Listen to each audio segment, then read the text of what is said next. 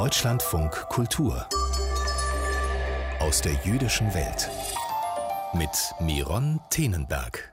Nach langem Warten gehen das Kulturleben und die persönliche Erfahrung des Kulturerlebens wieder los. Immer mehr Corona-Schutzmaßnahmen fallen weg und das Leben wird wieder relativ normal. Endlich. Darum gehen wir heute nach Berlin ins Jüdische Museum. Bruchim Habaim und herzlich willkommen. Keine Touris, keine Gäste, tote Hose in den Gängen, obwohl das Jüdische Museum vor kurzem erst umgebaut wurde. Doch dann kam der Lockdown und das Museum ist in den vergangenen Monaten zugeblieben und hat die neue Dauerausstellung fast niemandem zeigen können. Doch das ist jetzt vorbei. Mit einer FFP2-Maske und einem online gebuchten Zeitfensterticket dürfen Sie wieder rein.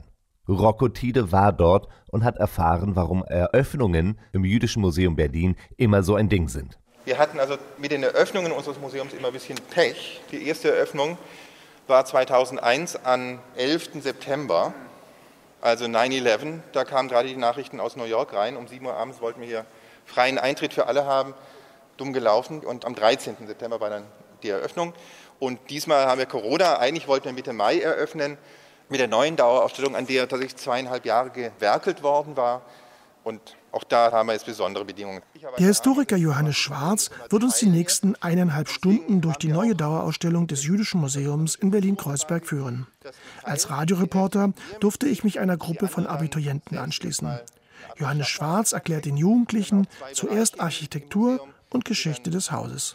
Der Altbau, der war ursprünglich gar kein Museum, sondern ein Gerichtsgebäude, der oberste preußische Gerichtshof, 250 Jahre alt und im Zweiten Weltkrieg aber fast vollständig zerstört. War alles in Trümmern hier. Und erst nach dem Mauerbau von Berlin, da war der hier auf der Westberliner Seite, wurde diese Ruine wieder aufgebaut, um ein eigenes Stadtmuseum hier einzurichten. Von Anfang an gab es hier in diesem Gebäude quasi eine Art Unterabteilung zur jüdischen Geschichte. Wenn ihr in die Berlin-Geschichte reinschaut, habt ihr seit Anfang der Stadtgeschichte auch eine jüdische Gemeinschaft. Also so nach 1200 ist es in Berlin. Man kann jüdische Geschichte nicht von der Berlin-Geschichte trennen. Jüdische Menschen haben ja eigentlich schon immer fast kontinuierlich gelebt. Ja, bis heute. Im geteilten Berlin gab es alles doppelt. Und so gab es in West-Berlin ein Stadtmuseum und in Ost-Berlin ein Stadtmuseum. Nach dem Mauerfall führte man beide zusammen. In den 90er Jahren wurde beschlossen, im Gebäude des alten Westberliner Stadtmuseums das Jüdische Museum Berlin, kurz JMB, einzurichten, als Einrichtung des Bundes für ganz Deutschland.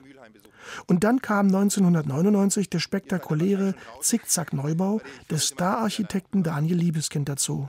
Mit seiner weit sichtbaren silbernen Titanzinkverkleidung machte er das JMB in der Lindenstraße zum größten jüdischen Museum in Europa. Hier erleben die Besucher laut Johannes Schwarz Vergangenheit. So funktioniert es auch in der Religion. Er geht immer zurück ins Alte, alte Geschichten von Moses, von Jesus, von Mohammed und überlegt euch, okay, was heißt es eigentlich für mich? Und dann geht er damit weiter in die Zukunft. Wo komme ich her? Wo stehe ich? Wo gehe ich hin? Das gibt uns Orientierung. Zu wissen, wo man herkommt, ist ganz wichtig, glaube ich. Dann fischt Johannes Schwarz aus seinem Sakko einen kleinen siebenarmigen Leuchter. Kennt ihr vielleicht, wie viele Arme? Sieben. Die Menorah war der Tempelleuchter in Jerusalem für die sieben Tage, die in der Bibel schon auftauchen. Sieben Tage für was? Schöpfungsgeschichte. Wobei Gott eigentlich nur sechs Tage gearbeitet hat. Am siebten hat er geruht. Auch die dieses Ruhetages kommt erstmals im Judentum dann rein. Und hier habt ihr acht Stufen. Heißt es die sieben plus eins. Es geht über unsere Welt, die Schöpfung hinaus schon in die kommende Welt. Olam Haba, sagt man. Die kommende Welt, das Paradies, die Zeit nach dem eigenen Tod, verweist auf das spirituelle Jenseits. Es ist eine vollkommene Welt des Friedens und Wohlergehens. Die Jugendlichen hören aufmerksam zu. War der 18-jährige Max aus der Gruppe der Abiturienten schon einmal in einem jüdischen Museum? Nein, noch nie. Ich habe Religionsunterricht in der Schule und da haben wir auch schon mal über das Judentum geredet. Es ist für junge Menschen wichtig zu erfahren, auf welchen religiösen Grundlagen unsere Zivilisation aufbaut. Der Jude Jesus wurde ans Kreuz geschlagen. Für Christen ist er mit Gott Vater und dem Heiligen Geist die Dreieinigkeit und damit eine Basis ihrer Religion. Für Juden gehört Jesus zur Hall of Fame berühmter jüdischer Persönlichkeiten, genauso wie Albert Einstein, Karl Marx oder Marie Curie. Das können die Besucher des JMB in einem anderen Teil des Museums sehen. Viele wissen heute gar nicht, wer alles einen jüdischen Hintergrund hatte. Und es gibt nicht wenige Menschen, die noch nie mit einem jüdischen Gläubigen zu tun hatten. Der 18-jährige Max kennt immerhin einen. Ich habe einen jüdischen Kollegen. Die Tora, der Davidstern oder Synagogen. Das alles kennt Max. Nur zu ihren Bedeutungen und Hintergründen weiß er, aber nicht so viel. Er selbst bezeichnet sich zwar als gläubig, aber ich glaube nicht direkt an Gott. Mit Johannes Schwarz geht es nun weiter. Er bleibt stehen vor einer großen Glasvitrine mit vielen Ausstellungsstücken. Ist allen ein Begriff, die Tora? Was ist es für ein Ding? Das ist ja eine Schriftrolle, würde man sagen. Steht da drauf nicht die Geschichte von Judentum oder von der Welt insgesamt? Einfach die Bibel? Gibt Max zur Antwort. Der Beginn der Bibel und Johannes Schwarz sagt salopp. Genau das gleiche Ding, das auch die Christen dann benutzen, nur dass die Christen dann hinten noch ein anderes Teil rangehängt haben. Ja, die würden dann von dem Alten und dem Neuen Testament sprechen. Im Juden würde sagen, nö, es gibt kein neues Testament, weil das Alte ist auch noch neu und aktuell. Wobei die Torah nur die ersten fünf Bücher der Bibel enthält, weil man sagt, genau da drin das, ist das Allerwichtigste, was uns quasi Gott gegeben hat, wenn ihr jetzt religiös denkt, und zwar alle Gebote. Die fünf Bücher Mose, nicht als Buch gedruckt, sondern traditionell soll man sie per Hand schreiben auf Pergament. Pergament ist Tierhaut mit einer besonderen Tinte und ihr braucht theoretisch etwa ein Jahr dazu, um so eine Torah fertigzustellen. Also 25 Meter ist sie etwa lang. Und zwischen 30.000 bis 50.000 Euro kostet so ein Teil. Dann kommt Johannes Schwarz auf die Religionsmündigkeit im Judentum zu sprechen. Mädchen sind mit zwölf und Jungen mit 13 Jahren soweit und feiern ihre Bat bzw. Bar Mitzvah, was dem Sinn nach der Firmung bei Katholiken oder der Konfirmation bei evangelischen Christen entspricht. Dann geht es um die Kippa, die Kopfbedeckung der Juden als Zeichen und Ehrbietung vor Gott. Er erläutert die Rolle des Gebetsschals oder von Gebetsriemen und was bei Juden heilig ist. Man soll die Heiligkeit einer Sache immer auch durch Schönheit ausdrücken. Wie mit den Kronen, weil die Tora wie so eine Königin behandelt wird. Dann wird sie schön geschmückt in so einen Tora-Umhang rein. Anhand weiterer Gegenstände wie einem neunarmigen Leuchter für Chanukka oder einem Sederteller für Pessach veranschaulicht Johannes Schwarz weitere jüdische Feste sowie die jüdischen Speisevorschriften und ihre Bedeutung. Für Pessach, da geht es um den Auszug aus Ägypten, die Heiligkeit selber kommt es nicht durch das Objekt zustande im Judentum, außer es ist tatsächlich mit dem Namen Gottes verbunden, sondern tatsächlich durch den Gebrauch. Becher, was könnte man reintun? Im Judentum ganz wichtig, im Gegensatz zum Islam. Wein würde man immer am Freitagabend zu Schabbatbeginn dann zum Beispiel trinken. Wein und Brot haben die Christen dann übernommen als Abendmahl.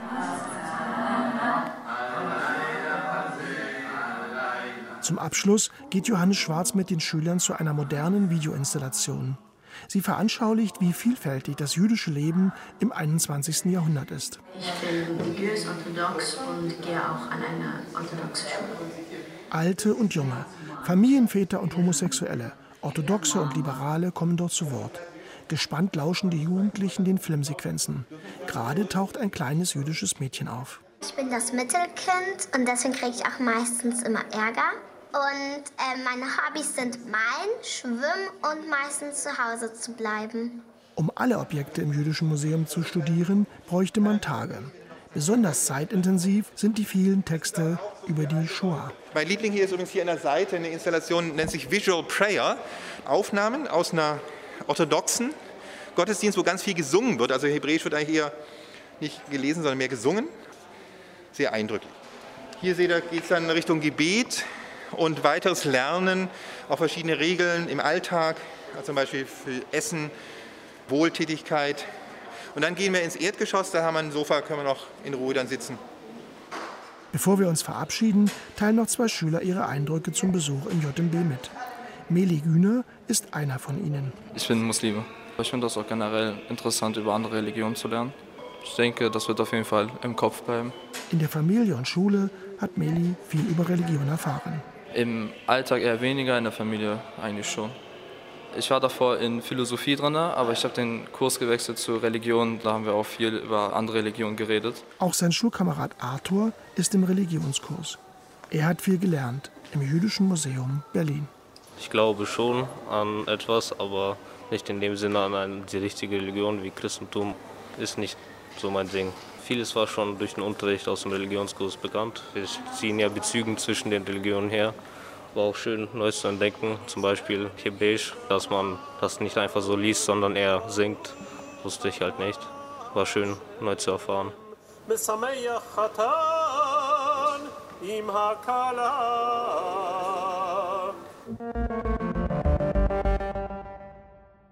Sonntag in einer Woche am 27. Juni wird die sogenannte Kinderwelt des Jüdischen Museums Berlin seine Tore öffnen.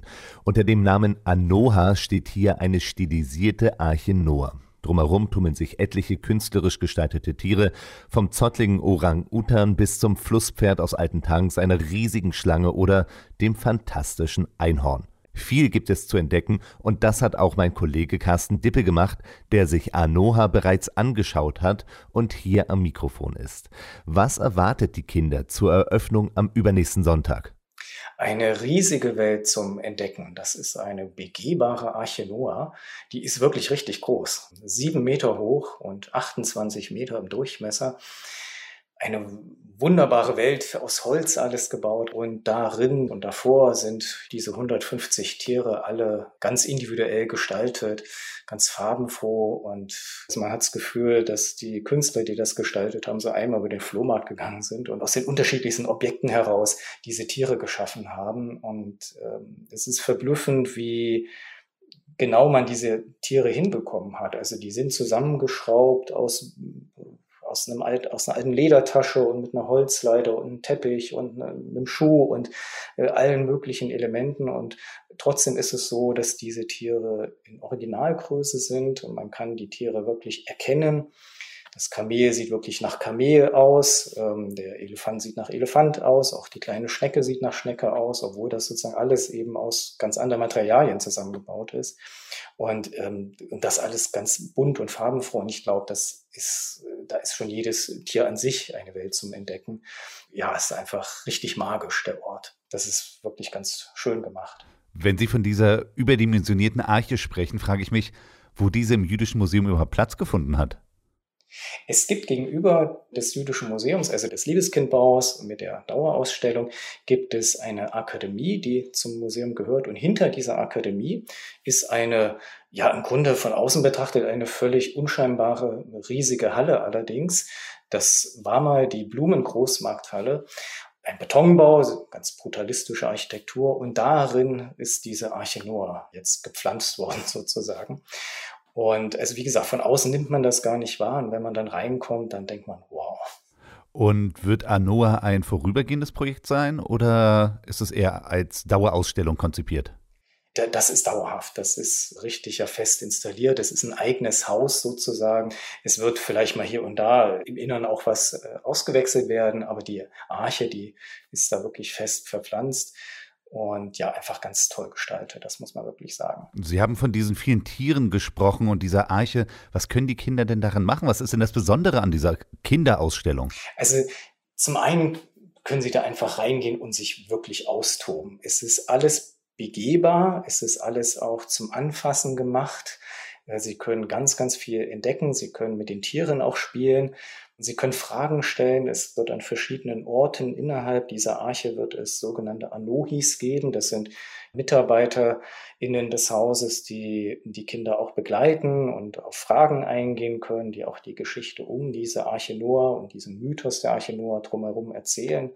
Was ist gut, was ist böse, in welcher Welt wollen wir eigentlich leben, was ist Nachhaltigkeit, aber eben auf sehr kindgerechte Art und Weise. Zwei Jahre lang haben die 15 Künstlerinnen und Künstler an diesen Tieren gebaut, aber Hand aufs Herz, wenn Kinder mit Museumsstücken spielen, dann wird doch da regelmäßig auch etwas zu Bruch gehen. Wie hat denn das Museum dafür vorgesorgt, dass es nicht irgendwann weniger Tiere gibt? Das ist eine gute Frage wenn man das jetzt sieht, jetzt ist alles noch frisch und neu, auch das Holz ist alles noch ganz hell und ganz sauber alles. Und diese Tiere sind auch sehr filigran gestaltet. Natürlich wird da was auch zu Bruch gehen und kaputt gehen. Das ist ganz klar. Also da wird mal ein Eselsohr abgerissen werden, da wird auch mal ein Schuh nicht mehr in der Halterung sein. Ähm, Aber das Museum hat sich darauf eingestellt, weil die Kinder sollen damit umgehen. Das ist nicht so, dass sie da einen Bogen drum machen sollen. Die sollen und dürfen, dazu sind sie eingeladen, damit wirklich spielen. Das Museum hat ähm, einen extra großen Etat extra dafür bereitgestellt, einen Wartungsetat, in der Hoffnung, dass der dann ausreicht. Das heißt, man hat das gewissermaßen schon eingepreist, dass es natürlich Reparaturen geben wird. Ähm, und es ist auch ein Museum, was sich verändern wird. Es sind alles Einzelstücke. Das ist nicht adäquat immer ersetzbar. Das sind halt Objekte, die man größtenteils auch im Internet gefunden hat. Da hat man eben eine alte Aktentasche, die gibt es halt nur dieses eine Mal. Und wenn da jetzt was kaputt geht, wird man dann vielleicht eine neue Aktentasche dran schrauben, die aber ganz anders aussieht. Das also heißt, so, es gibt keine Duplikate? Es gibt keine Duplikate. Es sind wirklich alles komplette Einzelstücke. Es gibt Tierpaare, die doppelt vorkommen, aber auch schon die sehen jeweils verschieden aus. Das heißt, wenn jetzt was kaputt geht oder verschwindet, wird das ersetzt werden, aber es wird dann anders aussehen. Das finde ich hat aber auch einen besonderen Reiz, weil dadurch das nochmal auf eine gewisse Weise lebendiger wirkt. Das wird sich verändern, das Museum, definitiv. Für welches Alter ist es denn gedacht? Gedacht ist es für die ja drei bis zehn, zwölfjährigen, also Kindergarten und Grundschulkinder in diesem Alter.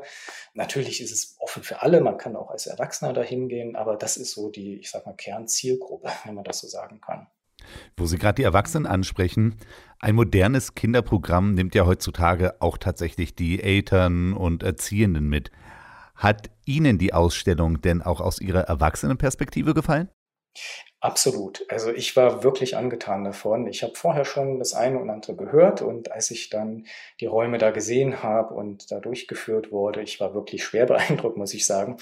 Ähm, und natürlich können auch die Erwachsenen viel erfahren. Also es ist zum Anschauen einfach schön. Es ist, man fühlt sich wohl, auch mit diesen ganzen warmen Holztönen, auch das, die Lichtspiele, äh, die da sind. Ähm, das ist alle, es ist eine sehr schöne Atmosphäre. Ähm, und natürlich kann man auch als Erwachsener sich nochmal mit dieser Geschichte der Arche Noah und was sich damit verbindet auseinandersetzen. Also all die Fragen, die auch die Kinder sich eventuell stellen, die kann man sich natürlich auch als erwachsener Mensch stellen. Ähm, gerade heute in einer Welt, wo wir mit all diesen Themen, die sich äh, rund um Arche Noah ähm, ja ergeben, haben wir ja auch zu tun.